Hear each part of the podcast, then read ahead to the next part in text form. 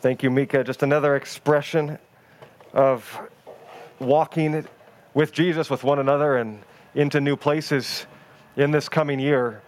As we believe there is still kind of a long road ahead of us, I think that's becoming evident. Should have already been evident, but it continues, and we're reminded of it at just about every turn.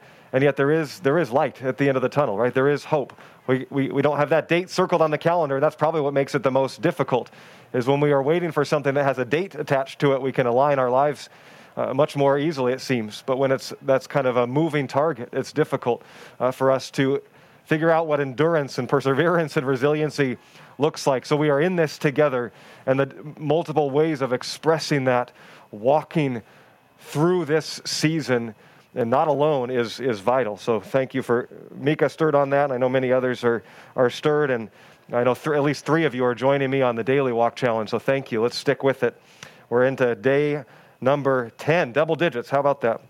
I offer that, la- that tangible expression of following the ways of Jesus last week and invited invited you to participate in, in whatever capacity that looks like, not presuming that everyone has uh, both, either the same capacity, uh, ability, or conviction, uh, but just to be exploring ways to follow Jesus. And one of his ways was walking. And so you can check that, uh, that sermon out online if you missed it. But heading into the new year, I'm always looking for tangible ways to give legs to vision, so to speak, pun intended. I intended, um, I invited the, the, the, challenge to daily walk as I post these daily videos inspired by the story of a walking people, an ancient story, walking with their God. We hinted at it earlier already. The, the ancient story of, of Israel being delivered from Egypt, walking in pursuit of their God, and then God coming to dwell with them as he was preparing them and establishing them uh, to really to bless all peoples of the earth, to fulfill uh, the, to begin to fulfill the promise that he gave to his servant Abraham that we know is still being fulfilled ultimately in Christ our King and in God's presence now to all peoples through the Holy Spirit. So I thought I would take us back and slowly walk through that journey to ponder and pray as we are also slowly walking through the journey in the Gospel of Mark together to see our walking rabbi and to follow his ways. What we find in Jesus is that pace was important, and it was probably a slower pace when you reflect on the circumstances, the geography, the travel, and the distance that we looked at last week. The pace for Jesus was probably slower than we're used to.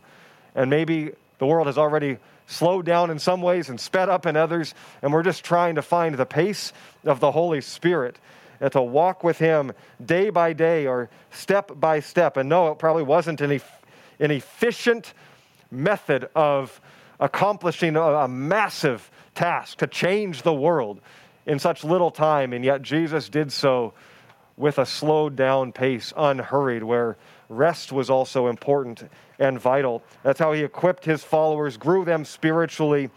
And maybe we shouldn't dismiss the simple and basic things when it comes to following the way the actual ways of Jesus if we want to grow spiritually perhaps done with intentionality they are the most profound now, I do want to be clear that walking is not a vision it's an expression the, the vision ultimately never changes when our vision is to become more like Jesus, to follow his ways, to represent him in the world, to extend his kingdom.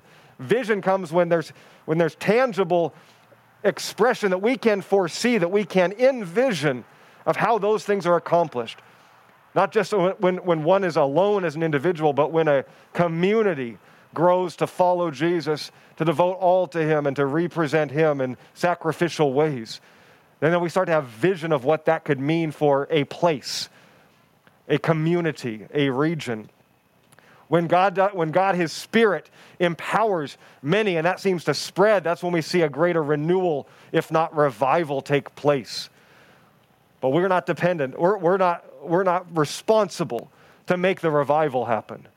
We are responsible to be faithful to daily walk after Him in simple ways and allow His Spirit to empower and to work in and through us however He will. So let's be clear that walking is not the vision, it's the expression especially when there seems to be a long road ahead, a journey that seems daunting. I had someone politely say that there is no way that I'll be able to fulfill walking daily and posting daily videos. And, and to be honest, thinking about 365 of those is daunting. And so I'm not thinking about 365. I'm not thinking about December, September, July, or even February. I'm thinking about today. And doing so today is not daunting. And that's the perspective that God has invited me to take is what is today? And I am thinking a little bit about tomorrow as far as my planning goes, but that's ultimately about it. And that's given me such freedom, and I invite you to do the same. That's how we journey together, and I believe journey far. Right? The old African proverb come, comes to mind. If you, if you want to go fast, go alone. If you want to go far, go together. There's a different, there's a different pace to distance and to travel. There's a meta narrative to the whole scripture that I think is, is seen in that pace, and that's the, the kingdom expansion. God's kingdom expands slowly, ultimately, day by day, step by step, into the lives of his people. It, it, it expands. Sometimes there's rapid increases, but ultimately, if you look throughout history, it's over decades or centuries that the kingdom moves and the kingdom expands.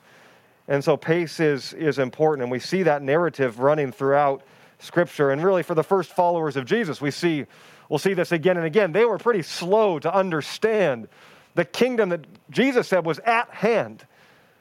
They were slow to grasp it fully, though they were, they were faithful to at least begin walking and journeying.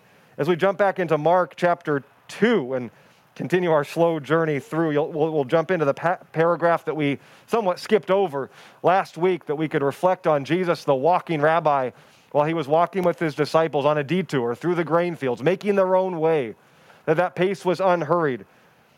We skipped over a paragraph.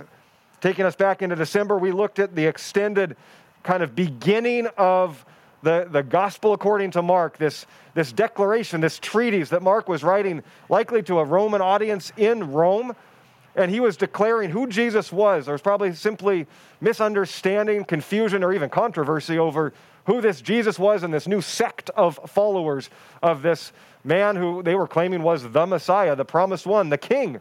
That would have been countercultural for Romans, who the only, the only king, the only godlike figure was Caesar himself. And so we looked at this extended passage in detail because the way Mark begins is, is symbolic, is emblematic, and is very, very important for who he's declaring Jesus to be. And there were four major accounts all around the healing that Jesus brought into people's lives. They were these scenes or snapshots, and we're going slowly through Mark, but Mark is ultimately, if you just sit down and read it, it's a fast paced, urgent kind of message. The word immediately, that's translated in many of our English translations, shows up 42 times. And then immediately this happened, and immediately this happened. It's, it's meant to build this urgency. And so we see these quick snapshots and scenes, but what they reveal is ultimately that Jesus comes to bring healing. And his, the physical healings, the miracles that he bring were, were evidence of the deeper spiritual healing that he came to bring. And that all came together when he said to the, the paralyzed man on the mat before him, who clearly came and his friends brought him for physical healing because they heard of, of Jesus the healer and these miraculous works and they had nowhere else to turn. But what did he turn and say to him? Son, your sins are forgiven. He brought him inner spiritual healing. And then with all the grumbling and the doubt, because who could forgive sins but God alone? Jesus said, So that you know I have that authority, rise up and walk. And he brought him wholeness and fullness and declared in that sign, ultimately, he came to bring his full healing to all humanity, to those who knew they were sick and in need and had nowhere else to turn for hope and help. And that's ultimately what he says to the complaints, to the arguments against him. In, in Mark chapter 2, verse 17, he says, Those who are well have no need of a physician, but those who are sick. I came not to call the righteous, but sinners. There was some double meaning in there that we looked at, but ultimately, Jesus came to heal and deliver those who knew they were sick and in need and had nowhere else to turn. And this is who we see him spending his time with the hopeless, the helpless, those that needed holistic healing, those that knew they could find it in nothing on the earth. That's who came to him and flocked to him. That's who he then dwelt with and pursued and ate with. We see it emblematically in the calling of Levi, the tax collector. There's a redemption story there. See, for a Jew to become a tax collector and ultimately work for the Roman government, the Roman Empire, to make money, they had to extract as much tax as they could, pay what was due to the emperor, and keep whatever was left over. They were considered like a traitor to betray their fellow Jews in order to live in relative luxury. They were often outcast and marginalized. For Jesus to call Levi, the tax collector, to follow him as a Jewish rabbi was, was, was unheard of, was almost as blasphemous as the things that they heard Jesus claiming about himself being the Messiah.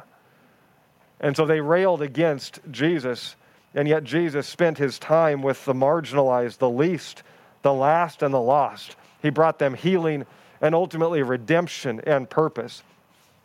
Now we jump into this next account, this paragraph that we skipped over in Mark chapter 2, 18 and following. Now John's disciples and the Pharisees were fasting, and people came and said to him, Why do John's disciples and the disciples of the Pharisees fast, but your disciples do not fast? And Jesus said to them, Can the wedding guests fast while the bridegroom is with them? As long as they have the bridegroom with them, they cannot fast.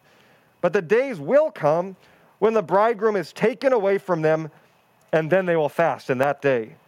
Because no one sews a piece of unshrunk cloth on an old garment. If he does, the patch will tear away from it the new from the old, and the worst tear is made. And no one puts new wine into old wineskins, because if he does, the wine will burst the skins, and the wine is destroyed, and so are the skins. But new wine is for fresh wineskins. Just offer one observation this morning, which I think is timely for us as we are moving into a new year, and that's this that Jesus brings renewal. Jesus brings renewal. Isn't that, isn't that good news for us? As we are longing for change, as we are longing for renewal and restoration of so much that is lost, we see Jesus bringing renewal. Now, he's being challenged by the religious elite ultimately because he's, he's not fitting the mold, right? He's not following the customs and the norms of a Jewish rabbi.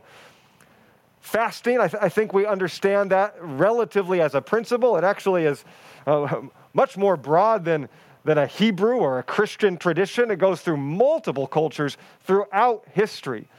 Fasting of food is primarily what we're talking about, though many would fa- fasted from food and drink and at different rhythms and times. But primarily, fasting is to deny oneself. And if you've ever had any rhythm of fasting, even for a meal, you know that it, it disrupts rhythm. It makes you, it, it, it changes the way you feel immediately. And it's a reminder of, of hopefully an intentionality. That's ultimately what the phys- as we can try to connect physical to spiritual, it was meant to be a personal exercise and discipline primarily, though we see communities engaged together in it. But primarily in the time of Jesus, Jesus would reframe it and say, fasting, when you fast, it's, it's simply for you. Don't, don't broadcast it for anyone else to see. And so if we take that as a personal response and discipline at times, and the times that, that I regularly have fasted, both whether for a meal, a day, or multiple days, it is an immediate reminder, a, a discomfort, a disruption that reminds me of, of something that I'm trying to pursue spiritually. A reminder to pray, a reminder of there's something missing and longing that I'm longing for. A reminder to pray into that. Lord, may it be. May you come and fill and renew. It's such a rich rhythm. But in the times of Jesus' day, fasting had become like a, a show. The Pharisees were known to fast twice a day and to make it known to all, or twice a week, all day long, and make it known to all. And so, to try to be as holy as you could, you kind of had to keep up with the, with the leaders of that chase. And so, as Jesus' disciples are not fasting at all, it's obvious there's something different, there's something unique happening. And so, he's being questioned, if not challenged, of why they are not fasting in the normal way. Jesus was upsetting norms and traditions. And that's what he is speaking against here. The, the, the Hebrew scriptures, what we might call the Old Testament, I have a Jewish rabbi friend who said, please don't call it old because that makes it sound like the new is better. And I appreciate that.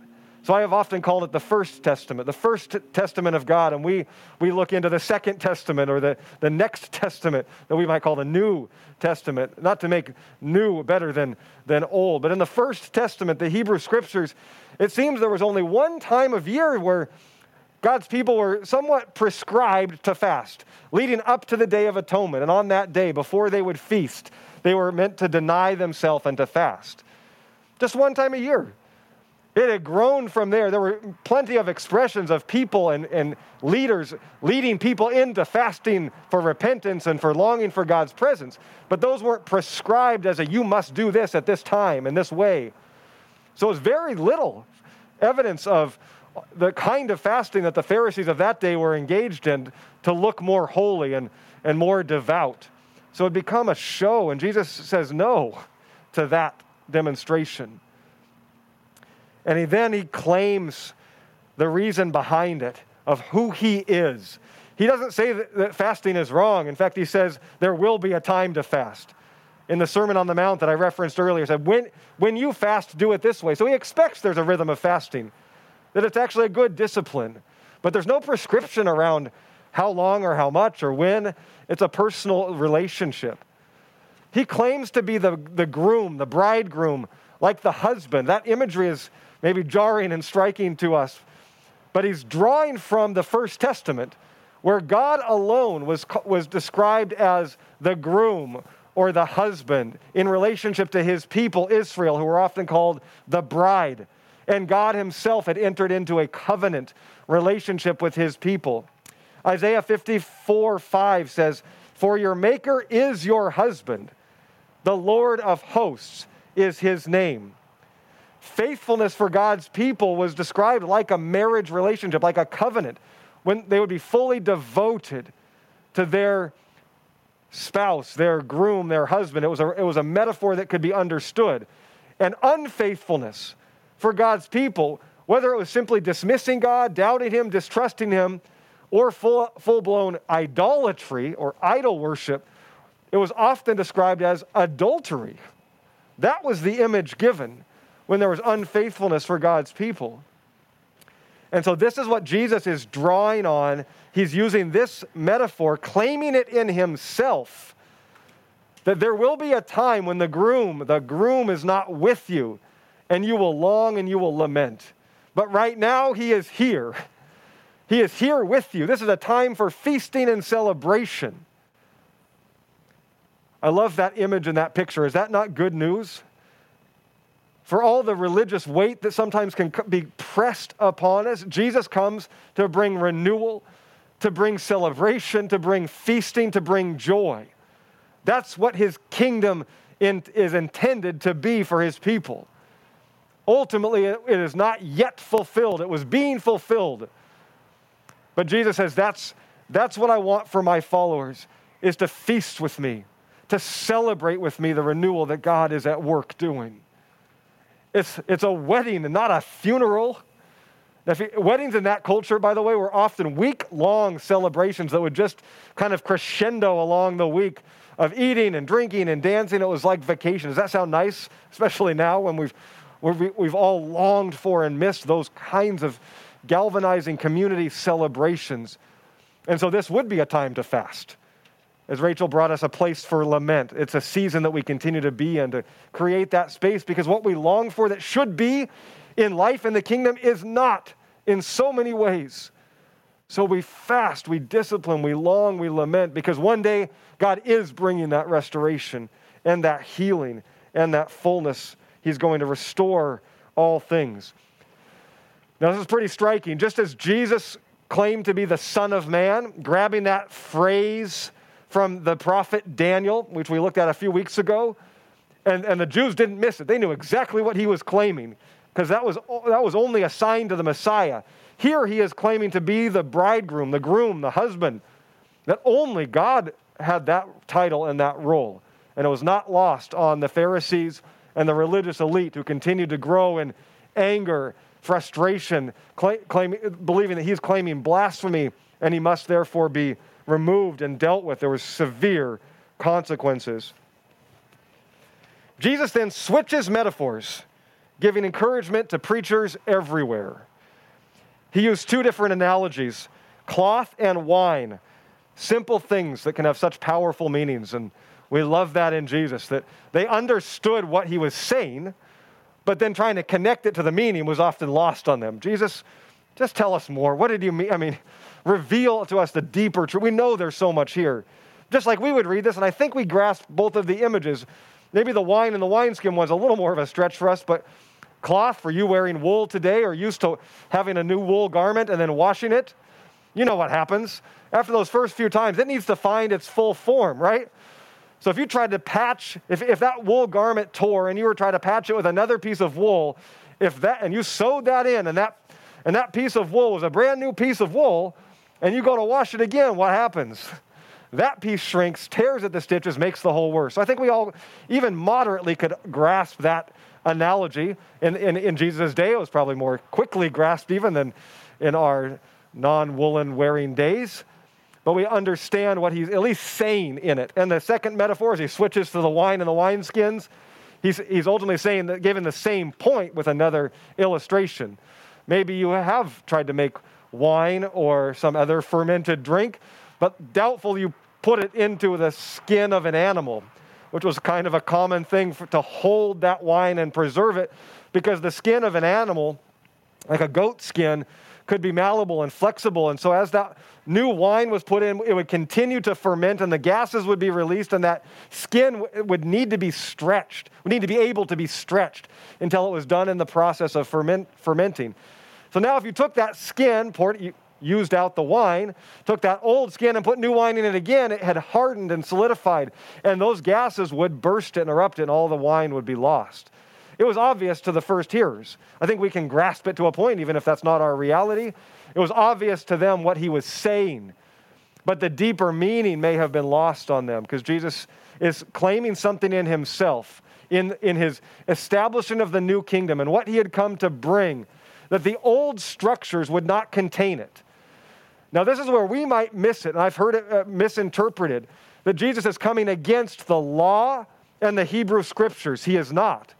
He's coming against their traditions, the traditions of the religious elite, the, the Talmud and the Mishnah, all the things that have been built upon the law to try to understand it more, I, I want to I give good intention to those leaders to say, this isn't clear. There's not enough here. What does it actually look like and mean in our life? And, and, and together they, they collected a, traditions and they taught those, those equal almost with the scriptures that this is what it looks like to follow God and to be faithful. We'll press into some of those examples, the traditions taught around the practice of the Sabbath next week. There's very little actually given on Sabbath rest. So they needed to come up with more rules and restrictions to understand what it actually meant to rest, to not break the Sabbath. Hopefully, the intention was to honor God and to be faithful to Him.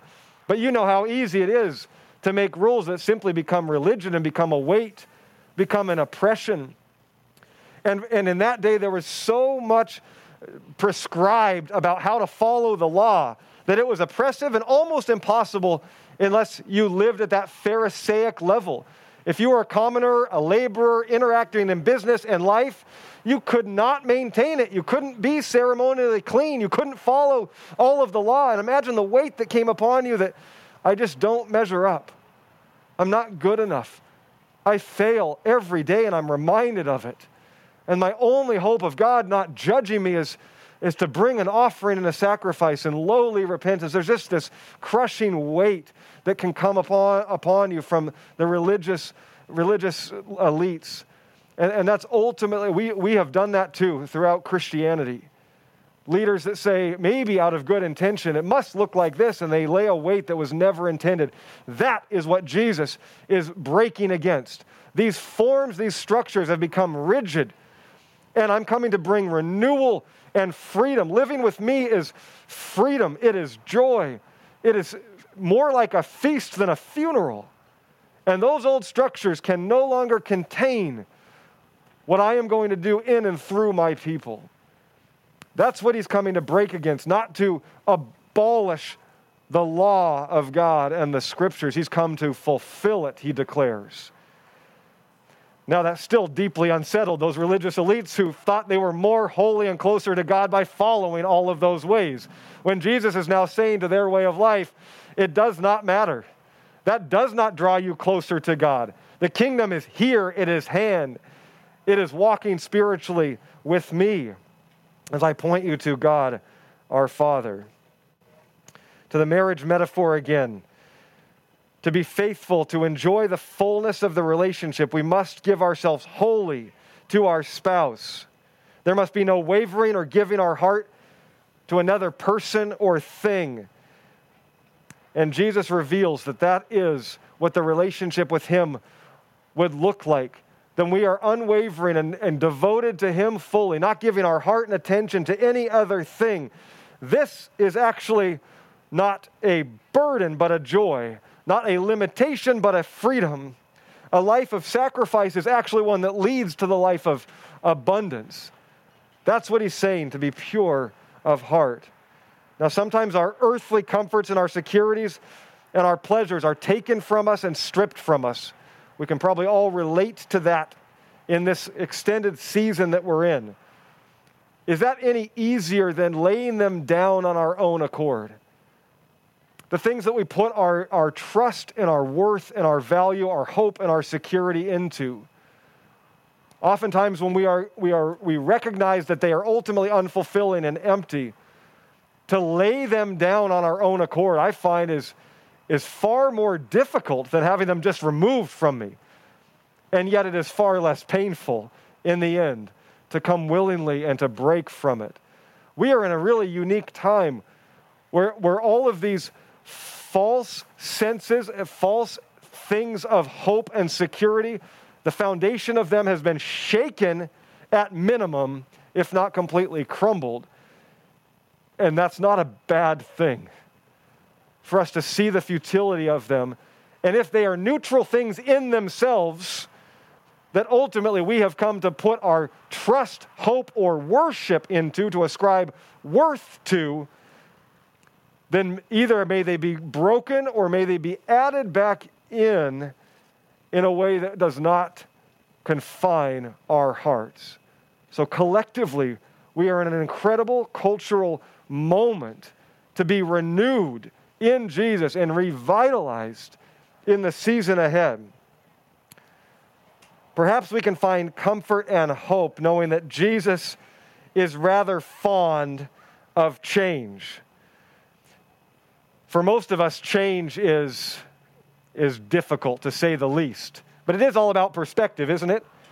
Change, big change, change in life circumstances is feared is, is something to be anxious over or to fret over, especially when times seem relatively good or at least rhythms are in place. On the flip side, when things are hard, when there's difficulty, when there's loss, when there's longing, like we're all experiencing, change to something else, even if it was rolling the dice, that it could or couldn't be better, I'm going to roll those dice. Because change we are longing for. Jesus is rather fond of change. Jesus is inviting us to live in a progressive kingdom where more and more his kingdom is established on earth. It's how he taught us to pray God, your kingdom come on earth as it is in heaven. He would not invite us to pray and to long for something that he is not wanting to fulfill in our very midst. God's kingdom is one that progresses and moves, ultimately not promised here on earth until he comes to rule and to reign and restore all things. So again, we can misplace our trust the progressive, secular, utopian myth has completely crumbled. And may it be forever. Our hope in the progressive expansion of the fullness of God's kingdom for all peoples, that it would be firmly established and rooted in this season. I hope we are way past longing to go back to what was. Not that all those rhythms were wrong, but to say we have a God who is leading us forward into something that is new and he promises ultimately is greater in his kingdom. And so may our eyes be fixed on him. he does so in such an upside down kind of way where less seems to be more. Pace is vitally important and it is unhurried, and rest is required even when we come to see there's so much more to do. Those things should ultimately be helpful and healing for us. And again, tune in next week as we start to explore what Sabbath rest can really look like in our lives and in this time.